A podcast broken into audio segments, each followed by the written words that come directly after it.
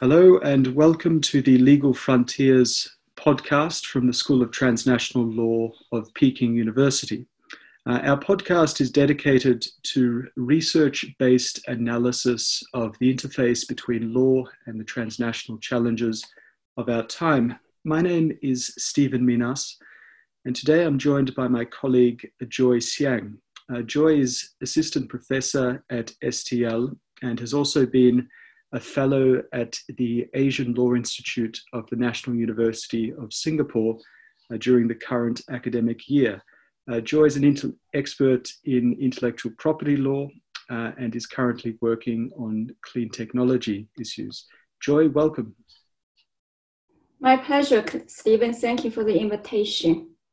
Uh, well, thank you for joining us. Um, now, Joy, as, as, I mentioned, you have been working on legal issues regarding clean tech and, um, and climate change. I'd be interested, how did you become interested in this topic?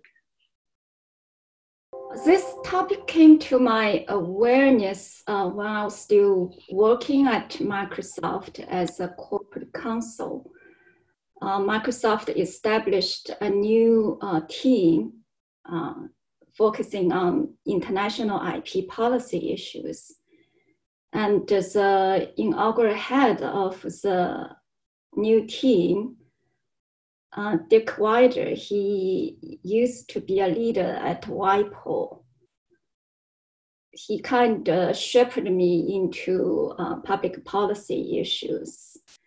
And uh, during a lunch, he shared with me that uh, during the global negotiation about climate change at UN, the corps of UNFCCC, um, there is a gridlock. The gridlock uh, was between some developed countries and some developing countries.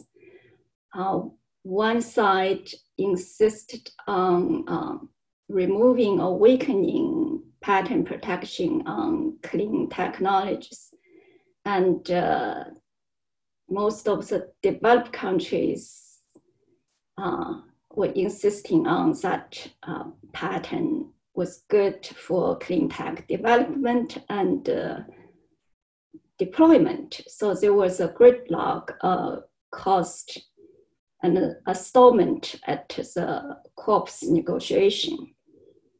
Uh, so I got curious about this great gridlock. Therefore, uh, I started researching on IP, climate change, clean tech. And it's interesting that you had a colleague who had been in the, the World Intellectual Property Organization, but was now with you in the corporate sector, because these UN negotiations, uh, at least of years ago, were a bit out of sight, out of mind for much of the corporate sector. But of course, having somebody uh, with awareness of these questions um, does does bring it to front of mind. Uh, now, your your research has concerned intellectual property, IP, and and clean technologies. Uh, there are a number of different terms, but what do you mean when you refer to clean technologies or clean tech? So, to me, clean technologies is any technology that is uh, beneficial to the environment or that is not harmful to the environment. Uh, so concretely speaking, um, even uh, mechanic engineering, engineering devices such uh, is improving the farming technology in addressing climate change. Um, or information technology that helps to manage the electricity infrastructures, or biotech engineering that help to improve uh, the, the crop seeds that help the crops to be uh, more flood resistant or salt resistant. Uh, so clean tech covers a diverse uh, and diverse areas of different technologies. And when we talk about the innovation of new technologies, the deployment of current technologies, we see that there is often a set of different roles for uh, public sector actors, the private sector, uh, the research uh, sector. Uh, what have you found in your research on clean tech as to how the different sectors um, contribute to this work? My view currently is essentially number based.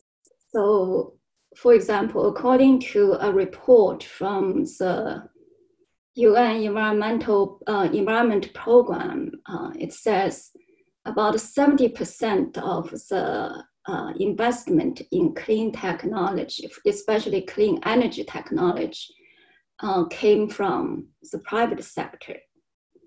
And uh, 30% uh, of the investment comes from uh, government. Okay. Um, so to me, uh, that means the function of the private sector is very important. Um, therefore, uh, mechanisms that will incentivize private sector's investment in clean tech uh, should be, you know, should be supported and uh, paid attention to. IP being one of such mechanisms, therefore, uh, became a study point for me uh, in exploring how to uh, incentivize clean tech development and deployment. Yes, and the mechanism of IP rights, intellectual property rights, is, in my view, not particularly well understood outside of the people who are experts in this field. So, uh, what it's I suppose rather invidious to simplify in this way, but what basically are IP rights and why are they so important to technology development and transfer?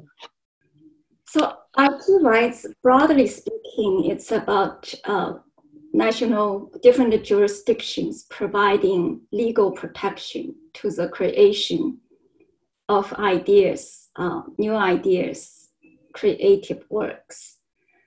So that is uh, a broad definition. So regarding to um, clean tech innovation, different uh, IP laws, for example, patent laws, uh, trade secret laws, trademark laws, and copyright laws, uh, they all play a role uh, in incentivizing the innovation and creative work concerning clean tech. But in particular, um, patent law and trade secret law uh, are of most important when we talk about stimulating clean tech development and uh, de- deployment. So patent law is about uh, promoting the advancement of uh, technological uh, arts, okay? And trade secret is about protecting confidential business intelligence. Um, both of them um, play important role in uh, encouraging inventors to invest in research development on clean tech. Also, um, they are fundamental legal currencies in facilitating the transaction, the transfer of clean technologies. Yes, and, and one of the most important features of these IP rights is that they are based on a particular territory. They're bound to the rules of a particular country. Uh, so, how does that determine the uh, the role of governance, governments, I should say, uh, in protecting IP rights, and how does that, I suppose, limit the ability of uh, international institutions in this field? So, IP right fundamentally being um, a ter- know, ter- a base territorial principle, meaning that a right issued by um, a jurisdiction, for example, the Chinese government, is limited by the, uh, the governance boundary of the, the jurisdiction. That means if an inventor has a Chinese patent on a piece of technology, then the inventor can enforce the patent right inside China. However, if a foreign inventor chooses not to apply for patent protection in China, then that piece of technology can be used freely inside China. So the relevancy of the territorial principle in uh, international deployment, global deployment of clean tech is that at least currently, most of the uh, key clean technologies um, are developed or owned by entities, multinational companies in developed countries. Okay, the figures we have had indicate at least 80 to 90% of key clean technologies. The patent ownership are in developed countries. Okay, the remaining 20%, at least 19% of these are owned by emerging economies. Uh, less than 1% is dispersed among 130 plus remaining countries. So this suggests that when we talk about clean tech, access to clean technologies, patent right likely has not been a major block for access because most of the key clean tech, according to the empirical data, are not patent protected in most of developing countries. So that is the implication of the territoriality uh, reality of IP protection, patent protection on clean tech. Of course, this kind of situation will change. Uh, emerging economies such as India, China, uh, Brazil, uh, they have been increasing their patent filing in clean tech. Uh, the speed is drastic. Okay, uh, according to one study, uh, in in the past ten years, you know these emerging economies um, patent filing speed in specific clean tech areas have been you know, increased uh, more than 100%. So that indicates uh, the picture I just described to you, the disparity of patent ownership is changing, at least uh, concerning emerging economies. I think this is one of the most interesting developments currently, uh, the, the changing role of the major emerging economies. And one of the forms of cooperation which is enabled by that is, is South-South cooperation. Yeah. You, you have, you have um, written about South-South cooperation. What does this entail? And, and do you see this as a potentially important contribution to international clean tech cooperation?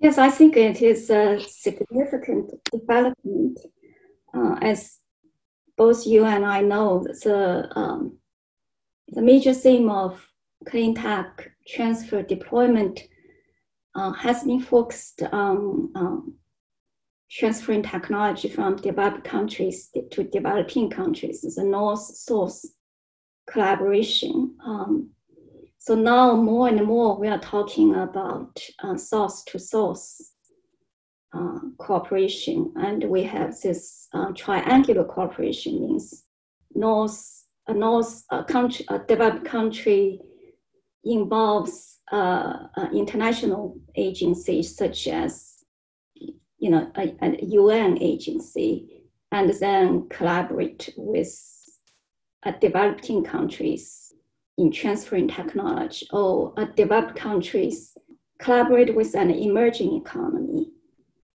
And the emerging economies and um, transfer technology further down to, for example, a less developed country. Uh, such kind of collaboration path or technology transfer path uh, has coming onto the stage, even it has not become the mainstream, but it is encouraging to see uh, the reason being that uh, emerging economies could have more understanding about the situations that a less developed country is facing, um, therefore may have a better um, dialogue with the less developed country. Um, so this kind of uh, tiered trend, tiered collaboration, I think, probably makes more sense in diffusing clean tech downstream. Yes. Certainly, there is there is a contribution to be made, and and it's like you say, the transfer of technology often requires that technology to be adapted to the local conditions uh, for it to be of any use. Uh, so if you do have countries dealing as between themselves or cooperating between themselves who are in similar circumstances, uh, whether those are physical circumstances or developmental circumstances, then that that uh, is surely uh, something of advantage. Um, now, you, you do make some proposals on how to take uh, clean tech cooperation forward, but before turning to those, uh, I want to look at another aspect of your research. Uh, you have studied a number of existing treaty regimes, international agreements, uh, for their impact on what you refer to as voluntary clean technology transfer. Uh, and you have, I think it's fair to say, a, a mixed opinion of the results under these different treaties. So perhaps you could say something about that. So, as at the beginning of uh, our conversation, I mentioned that there is this tension between you know two views: IP's function uh, in clean tech deployment transfer. The developing countries' point of view that um, IP has been a major roadblock to wide, uh, broad clean tech deployment.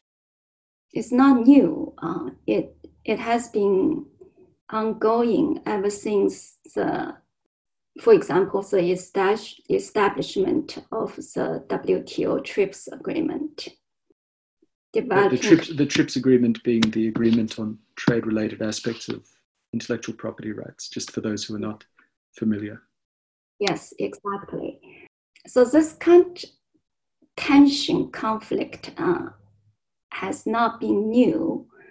In the uh, UNFCCC, okay, the United Nations Framework uh, for Climate Change Convention, we have installed several mechanisms uh, try to address uh, this impression that IP uh, is a roadblock need to be overcome.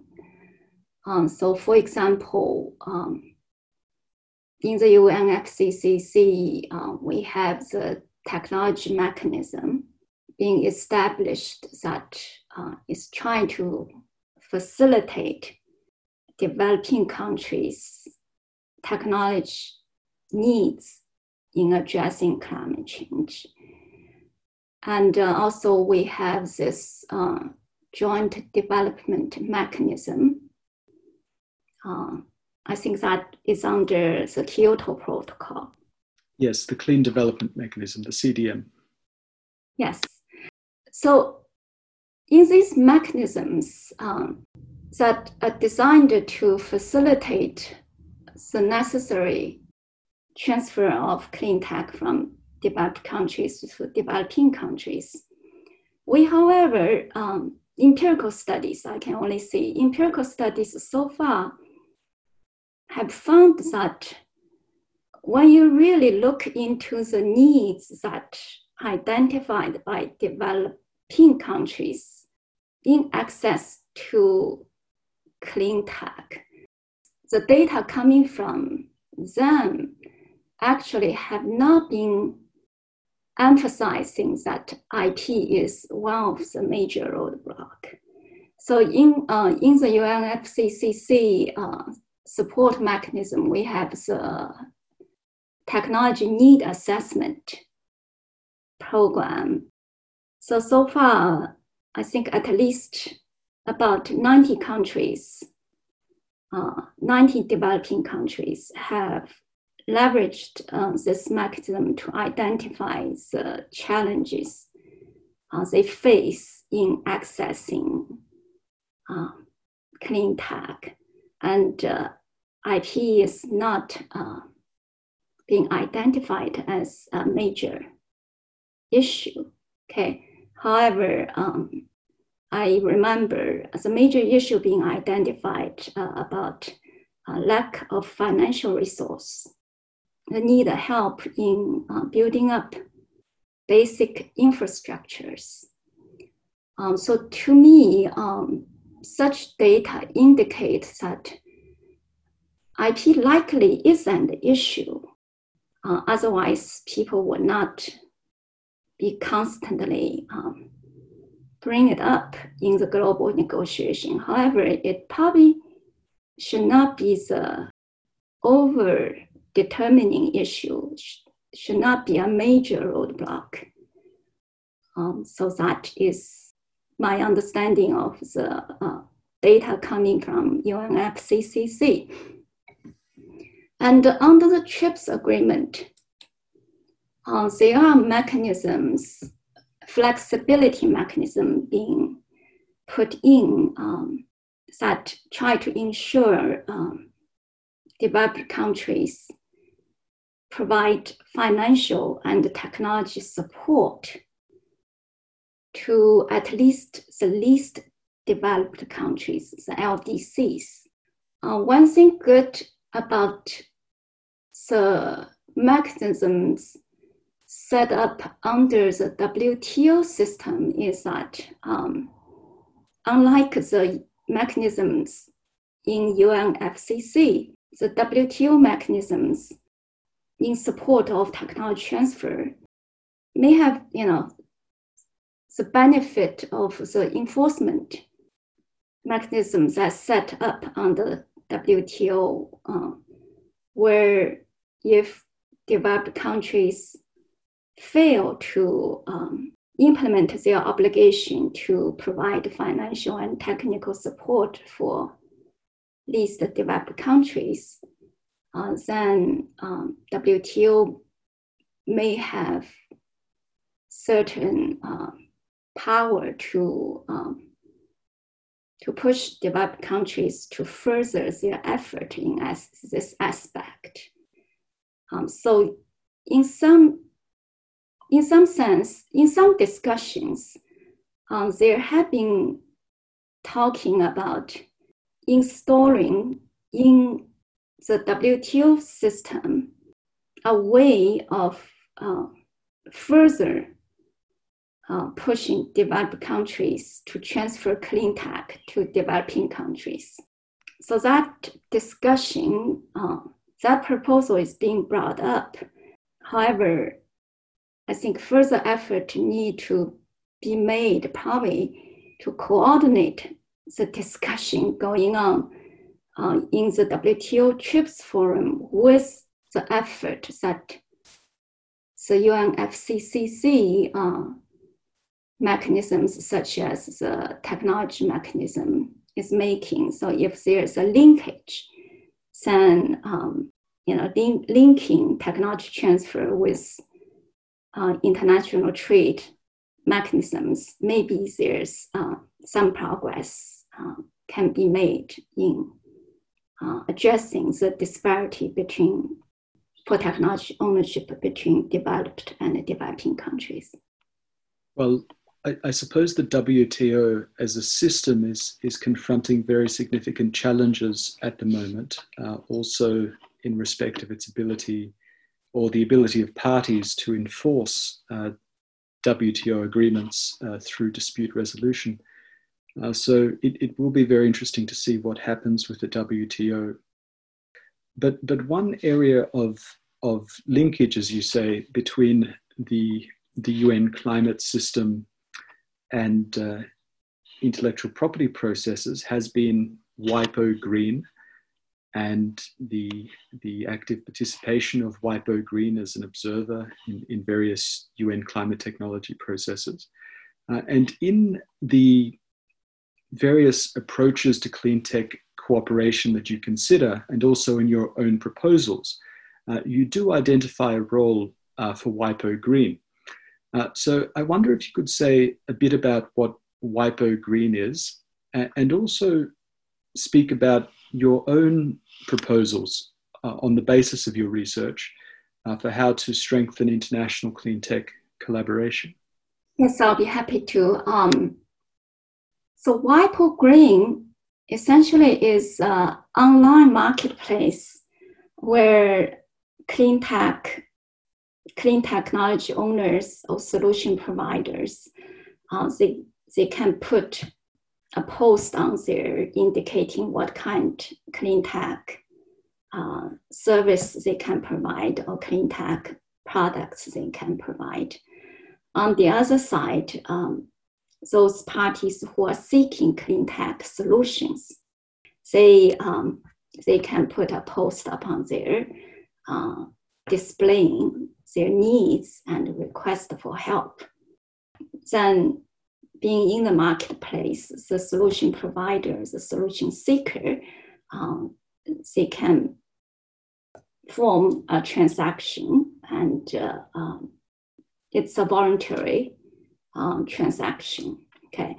Uh, the reason I look at WIPO Green is because I have studied uh, multiple programs where clean tech IP owners commit their clean tech IP asset um, for public use. And such commitments are made um, based on um, corporate responsibility considerations. Okay, it's out of philanthropy. So, so it's a voluntary process, that is to say.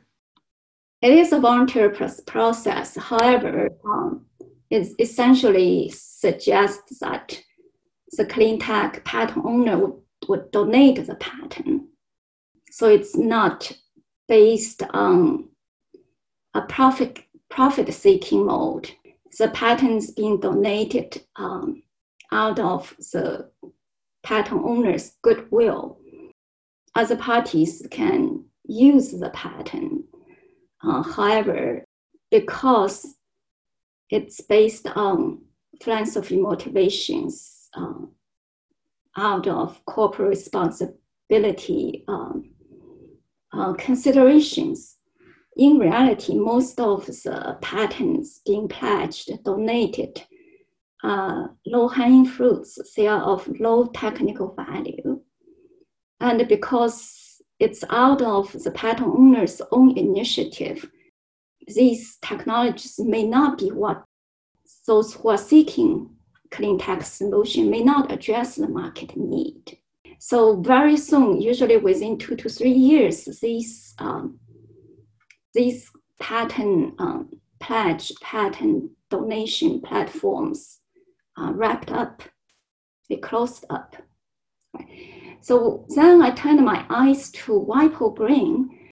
Okay, WIPO being being the agency providing this kind of platform, it does not um, require the solution providers to donate their IP. Uh, it basically provides a platform, a market platform offering the supplier and the customer to know each other.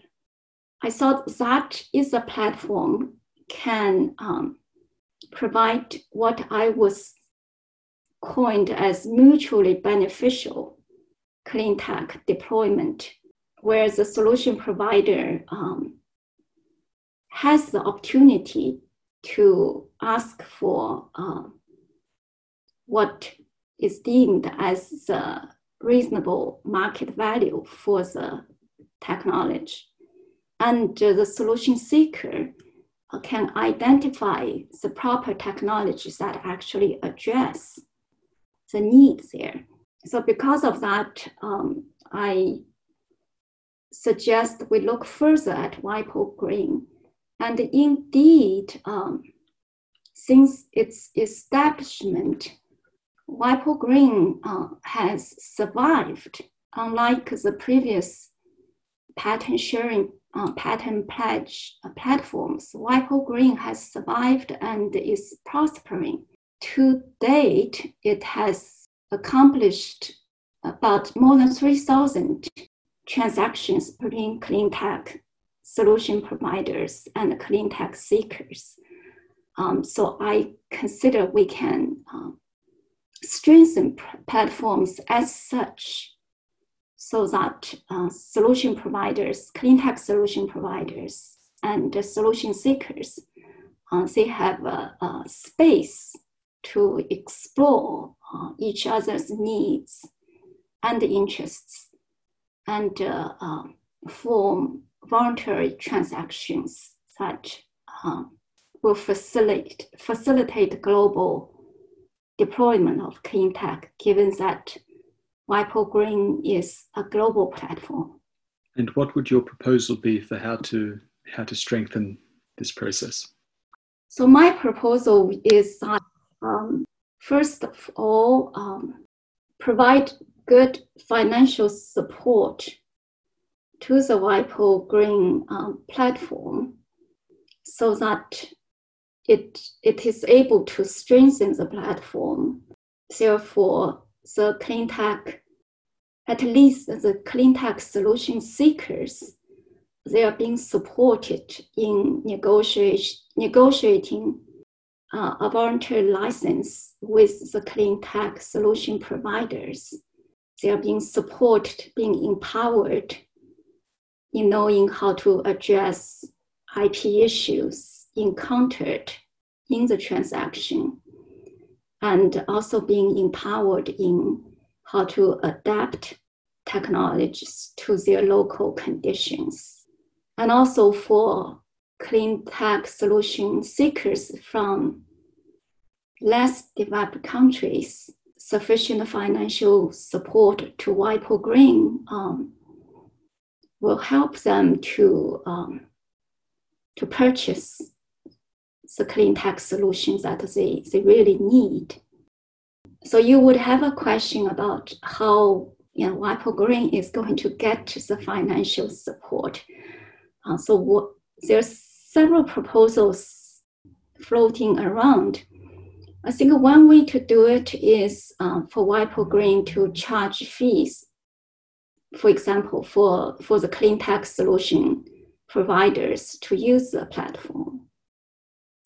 Other possible ways is that countries benefiting, you know, countries hosting the clean tech solution providers uh, will consider to increase their funding of WIPO Green. Um, so these a couple of thoughts floating around.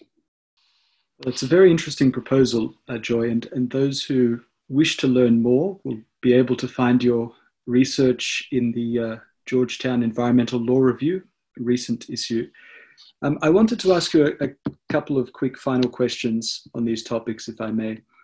Uh, the potential impact of the Paris Agreement on international technology cooperation. The Paris Agreement will be five years old uh, this December. Uh, it has been a very interesting five years in many ways. Uh, what do you see as the potential contribution of the Paris Agreement in this field? So my um, reading of Paris Agreement is that um, instead of being uh, entangled in the discussion of whether IT facilitates clean tech development and uh, transfer, uh, it moved it focus its focus to clean tech development and deployment, and it moved its emphasis onto innovation. It moved uh, more talked more about uh, innovation uh, encouraging innovation, promoting innovation in clean technologies. So that I felt is a positive uh, development from prior UNFCCC uh, mechanisms. The encouragement, the emphasis on collaboration between the UNFCCC financial mechanisms and the technology development deployment mechanisms. I think that is also a positive development for that is provided by Paris Agreement. And a final thought on the topic that we're all uh, dealing with these days, uh, the pandemic. What what potential impact do you think that the current pandemic uh, will have on on the one hand the continued development and deployment of clean technology, uh, but on the other hand the potential role of, of clean tech in the post uh, pandemic economic recovery? So the the pandemic event, the recent pandemic event, essentially illustrates the difference between um, the global community's response um, against global health, global public health events versus the global community's sense of urgency toward addressing climate change. So many countries, okay, especially the private sectors um, in some developed countries, um, do not feel that climate change is an imminent issue, is an urgent issue because it's yet to touch their personal lives. Okay, so therefore, um, we have so much resistance or lack of sufficient progress in making headways in combating climate change. The COVID 19 um, situation shows that the global community actually can, can t- come together quickly to re- respond to a global issue. Okay, so for example, uh, WIPO already set up a, a platform called COVID 19 Technology Access Pool, where uh, it's calling shareholders to, uh, to share COVID 19 related technology, IP, data. It's a call for action. Um, and uh, inside different countries, for example, in the US, there is a corresponding COVID 19 technology access framework where um, key universities have responded to, um, to share their IP for addressing COVID 19. Um, so these IP mechanism will provide you know, rapid, executable, non-exclusive, free licenses to COVID-19 um, IP assets. Um, so this such quick response uh, shows me that the global community has enormous potential and agility in responding to global issues.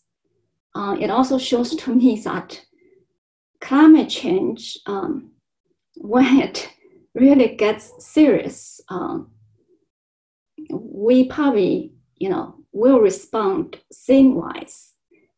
Um, the situation for climate change is that um, it's not as severe or imminent threatening as public, a public health pandemic.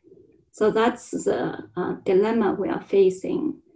But I, I just feel that the example set up by uh, our response to COVID 19 um, gives us some role models, some templates for our potential response to a threatening climate change situation.